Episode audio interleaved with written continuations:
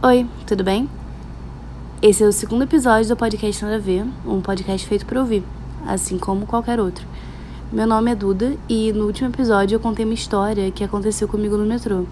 E hoje eu quero falar um pouco mais sobre esse transporte público que é muito bom se você nunca andou de outro. O metrô é rápido, tem ar-condicionado e é seguro principalmente se você não for mulher.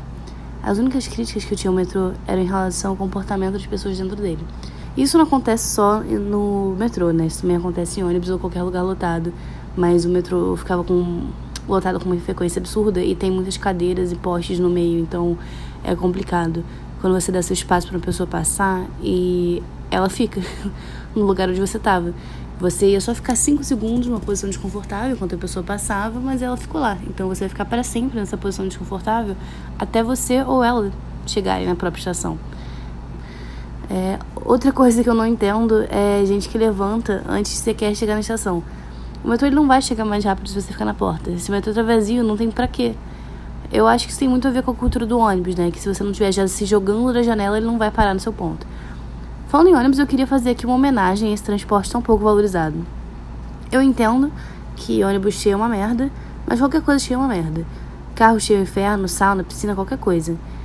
O metrô chega a ser pior, porque no ônibus você consegue gritar pro motorista não andar enquanto você estiver tentando sair é, de dentro. Mas o metrô não, se você não conseguiu sair, fé, vai na próxima, pega o metrô de volta e é cada um por si. O ônibus eu acho que ele compreende mais a questão pública do transporte público, assim. É, além dessa valorização do coletivo, na maioria das vezes o ônibus para mais perto do seu destino do que o metrô. E andar menos é uma coisa que eu gosto e prezo muito. Uma coisa que acontece muito comigo é acabar o saldo do RioCard, e pra quem não é do Rio e não sabe que é o RioCard, cenário muito possível, já que esse podcast é um sucesso nacional, é, o RioCard é um cartãozinho que você bota dinheiro e passa na roleta do metrô e ônibus sem ter que tipo, parar pra comprar passagem todas as vezes. E às vezes esse dinheiro no cartãozinho acaba e você é que nem eu, né? Você só percebe que tá sem crédito no cartão quando ele não passa. Aí eu me atraso pro compromisso porque eu tava na fila do RioCard, que é gigantesca, todas as vezes, às sete e meia da manhã. Enfim, eu não sei você, mas eu me distraio muito mais no ônibus. Mais coisas acontecem, tem toda uma paisagem acontecendo. No metrô, às vezes, acontecem algumas coisas, né? Que nem a situação que eu contei no episódio passado. Mas é sempre dentro do vagão, é próximo demais, podem acabar trocando em você ou falando com você em algum momento. O ônibus, ele te permite presenciar situações sem ter que participar efetivamente delas. Você fica ali vendo pela janelinha. E ninguém repara que você tá olhando, porque ninguém repara em janela de ônibus. Só criança, porque criança é fugiquenta e não tem mais o que fazer. Então pensa nisso, da próxima vez que você estiver andando na rua, achando que ninguém tá te vendo, porque pode ter alguém te olhando através da janelinha de ônibus. Ou uma criança, porque criança é fugiquenta. E claro, tem a questão do trânsito, mas também sempre pode ser uma ótima desculpa para atraso, porque meu ônibus não passou, passou direto, estava trânsito, e nada disso é uma desculpa válida se você está andando de metrô. Enfim. É, agora que claramente é um consenso geral, todo mundo aqui concorda que o ônibus é superior ao metrô, assim como qualquer outro transporte público, eu vou contar uma história, que não tem nada a ver com o transporte público não. Até tem transporte na história, mas não é público e só aparece no final, a gente não precisa se precipitar. Eu namorava uma menina na época, e eu uso o termo menina aqui de forma muito ampla, porque era uma mulher de vinte e sete anos. É, eu vou chamar ela de Bruna para evitar qualquer tipo de processo. A Bruna morava em Niterói. Tá.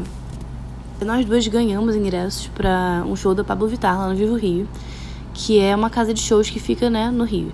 Então a gente chegou lá no lugar do show e ficou um tempo do lado de fora. Tinha umas barraquinhas vendendo bebida mais barato que lá dentro, né? Então a gente ficou do lado de fora. Ela se ofereceu para comprar umas call beats para mim e a gente aproveitou e ficou conversando antes de entrar na fila porque estava muito longa. É, foi nessa hora que duas coisas importantes para a história acontecem. A primeira é que apareceu uma ex minha, e que não era exatamente muito ex, né, mas eu vou chamar de ex pra ficar mais fácil entender o conceito. É, vamos chamar ela de Ana, que também não é o nome dela, mas pela questão do processo e tudo mais. É, ela chegou, a gente se cumprimentou, e ela voltou lá pro grupo dela longe da gente. A segunda coisa que aconteceu foi que um completo estranho veio me perguntar se a gente queria ingresso. Aparentemente ele tinha ganhado de cortesia da empresa que ele trabalha, e as amigas que ele tinha chamado furaram com ele. Então, ele meio que tinha, né, queria com uma companhia em troca. A gente já tinha os ingressos, né, que a gente tinha ganhado, mas a gente chamou um casal de amigos da Bruna pra acompanhar a gente. Aí veio o primeiro problema. Os ingressos desse cara vinham com um valor altíssimo de consumação lá dentro, que não parece um problema, mas acaba sendo. Porque os amigos dela chegaram, nós entramos e eles começaram a beber. E eu digo eles porque eu não bebia cerveja na época. E então eles começaram a beber muito, balde atrás de balde. Nisso, o show não tinha começado, mas as atrações antes da Pabllo Vittar estavam ficando melhores e a gente decidiu ir lá pra frente. Nisso começou a ficar super cheio e eu comecei a ficar nervosa. A parada foi piorando e antes do show começar, eu tive uma crise de ansiedade. A Bruna sabia que eu tinha ansiedade, mas nunca tinha me visto ter uma crise. É, nessa hora eu corri pro banheiro e ela foi atrás. Eu expliquei o que estava acontecendo, chorando no chão do banheiro, e ela perguntou se eu era maluca. Dois segundos depois, ela se tocou do que ela tinha falado e pediu mil desculpas, mas aí a merda já estava feita, né?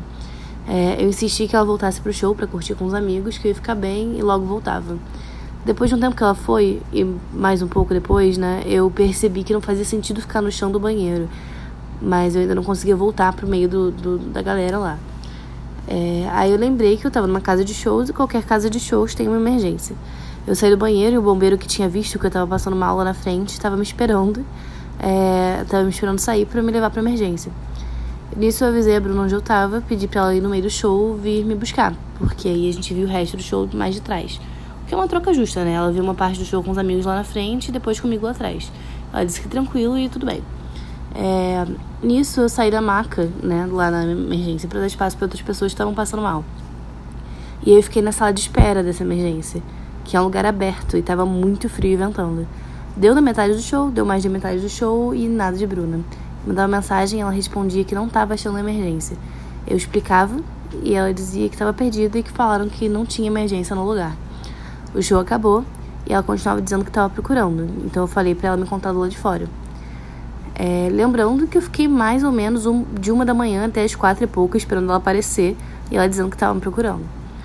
É, eu encontrei ela do lado de fora, só pra ouvir ela brigando a beça comigo, me xingando de tudo quanto é nome, falando que eu tava com a Ana, a tal da ex que a gente tinha visto lá no início, e ela tava trêbada, não falava nada com nada e eu só queria ir embora. Eu pedi minha identidade e o dinheiro que tava com ela, ela me entregou dez reais e a identidade dela. Eu tinha levado cinquenta reais naquele dia. Eu peguei minha identidade, devolvi a dela e perguntei onde estava o resto do dinheiro. Lembra do início que ela me ofereceu meus calbits? Ela pagou com o meu dinheiro. Isso e o copo do show e mais alguma coisa, então só sobrou dez reais. É, ela não tinha levado dinheiro nenhum no dia. E não tinha como voltar de táxi com dez reais, porque não ia dar só dez reais. É, isso ela me xingando de tudo quanto é nome, gritando no meio do Vivo Rio e eu tentando raciocinar como eu ia voltar pra casa. Eu falei pra ela voltar com os amigos e fui em direção à fila de táxis com o plano de pedir mil desculpas pro cara assim que ele chegasse na minha casa e tentar dar todo o dinheiro que eu tinha, no caso, os dez reais. É, acontece que chegando na fila eu ouço alguém perguntando pra um taxista: você leva pro bairro tal? E o bairro tal era o meu bairro. Eram dois meninos da minha idade indo pro meu bairro. Só podia ser bênção. Me meti no assunto, depois eu me meti no carro com elas, que foram super fofas. E eu tá chorando também ajudou, né, nessa situação. Uma das meninas morava em frente à minha casa. No caminho, enquanto a Bruna me xingava no WhatsApp, eu ia contando a história pras meninas do táxi. E aí eu lembrei. Peguei minha identidade, meus dez reais, não peguei minha chave. Tava com a Bruna, que nesse momento tinha acabado de me mandar ser atropelada. Sim, específico desse jeito. Ela não ia de jeito nenhum devolver minha chave e eu ia ter que acordar minha mãe às quatro e meia da manhã. Que foi o que eu fiz. Minha mãe foi super compreensiva. A Bruna começou a me ligar enquanto eu contava a história pra minha mãe, dizendo que os amigos dela tinham ido embora e eu abandonei ela e que eu era uma filha da puta. É, eu ofereci ela pra pegar um táxi pra minha casa e aí eu pagava quando eu chegasse aqui. Né, porque em casa eu tinha dinheiro, porque ela mora em Niterói e era mais fácil, né, eu vir pra minha casa do que pra, pro outro lado da poça. Em meio aos xingamentos dela, né, porque ela não queria de jeito nenhum eu ir pra minha casa, é, ela queria que eu fosse até lá buscar ela, é, nisso minha mãe pegou o celular e mandou ela ir nadando de volta pra Niterói. E talvez ela tenha feito isso, porque até hoje eu não sei como ela voltou pra casa. E foi assim o meu término com a tal da Bruna, que nem se chama Bruna. A história acabou por aí. O desfecho real é um pouco mais longo, mas eu acho que eu foco mais na sequência de fatos surreais desse dia, e eu espero que você tenha gostado. Tem algumas coisas que eu não contei na história que eu tô a fim de colocar aqui porque eu acho que vai fazer mais sentido. É, na questão do dinheiro, eu tinha cinquenta reais pra voltar pra casa especificamente, e muitas vezes a gente pagava as coisas de uma pra outra, a gente tava namorando há quase dois anos, isso não era uma coisa, seria um problema. Por isso que eu só assumi que ela estava pagando pra mim. Até porque ela sabia que eu só tinha cinquenta reais e sabia que a gente tinha algum momento de ter que voltar pra casa. Então, se ela sabia que ela não tinha dinheiro e que eu só tinha cinquenta reais, faz sentido que ela economizasse, que não foi o caso. É... Outra coisa, depois que o show acabou e que a gente já tinha brigado no dia seguinte também, é... eu fui ver os stories dela e não tinha stories nenhum. E eu lembrava dela ter gravado alguns, então eu percebi que ela devia ter me silenciado. Eu entrei com outra conta, que ela já sabia que eu tinha, mas que ela esqueceu de me bloquear, sei lá. E ela postou stories no show inteiro. Ela assistiu o show até o final e tava só fingindo que não tava achando emergência. Talvez você já tivesse suspeitado isso, mas existem provas. É, e a outra coisa é que essa menina, uma das meninas que tinha ido de volta comigo de táxi, ela parou, na verdade, na minha casa, não na dela. Ela foi andando até a casa dela depois, é, falou que eu era linda e tal, que, se ela, que se, é uma pena que tivesse me tratado desse jeito, e depois a gente se esbarrou no Tinder. É, e não virou uma grande história de amor, mas muito engraçadinho. É isso. É, vou voltar aí pro que eu tinha gravado ontem. Agora eu vou escolher uma música pra analisar. No caso, eu já escolhi. É, o nome é Nossa Que Isso. E tem uma galera aí que canta, que é o W C no Beat, o Djonga, né? Carol com K, M C Rebeca. E acho que é isso. É, essa música ela tem uma coisa curiosa, que eles alternam entre um casal que já tem uma relação, já se conhece bem, e outro casal que tá se pegando pela primeira vez. Você nunca sabe muito bem do que, que eles estão falando, na verdade.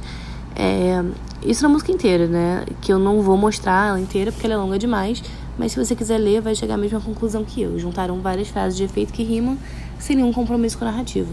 O que tudo bem, porque é uma música pra dançar e não longa-metragem. Tem uma parte que eu não sei quem canta, que diz assim: "Ô novinha do boquete bom, ficou nos preliminares só pra eu ficar na saudade." E essa parte fala do casal que tá se pegando pela primeira vez, né? Ele fala, ficou só nas preliminares, e você entende que eles não passaram nas preliminares, certo?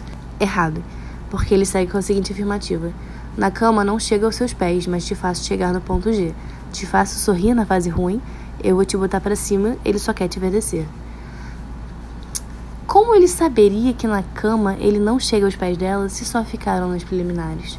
E depois ele ainda manda um "vou te botar pra cima, ele só quer te obedecer", dando a entender que ele tá ali não apenas para um suporte sexual, mas também emocional, demonstrando a possibilidade de um relacionamento entre os dois.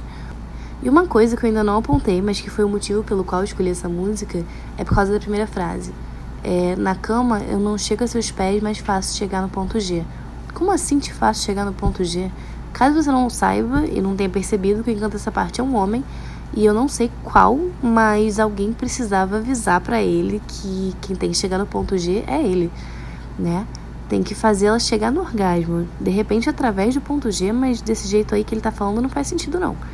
Aí a música continua: "Me disse que não confia em homem, que tá difícil acreditar." E a moça em questão tá certíssima, principalmente num cara que não sabe o que, que o ponto G é. Aí depois ele fala assim, é, que tem uma mina aí falando mal de mim, e eu pensando, ela tava sentando aqui sem reclamar. Essa parte tem vários problemas, né? Se tem uma mina falando mal dele, de repente é pela falta de conhecimento sobre o ponto G, ou ele foi um babaca. Aí ele manda, ela tava sentando aqui sem reclamar. O que já soou bem mais babaca ainda, né? Porque, de repente, ela tava reclamando e ele não ouviu, porque ele tava, né, ocupado tentando levar ela lá pro ponto G. Mas, de qualquer forma, não é coisa que se fale. Então eu vou terminar essa longa análise lembrando a audiência que se a pessoa com a qual você está se relacionando manda uma dessa, talvez não seja muito bacana se relacionar. É, depois dessa lição de moral, completamente gratuita, eu vou estar tá me despedindo aqui. É, bom dia para todo mundo e até a próxima.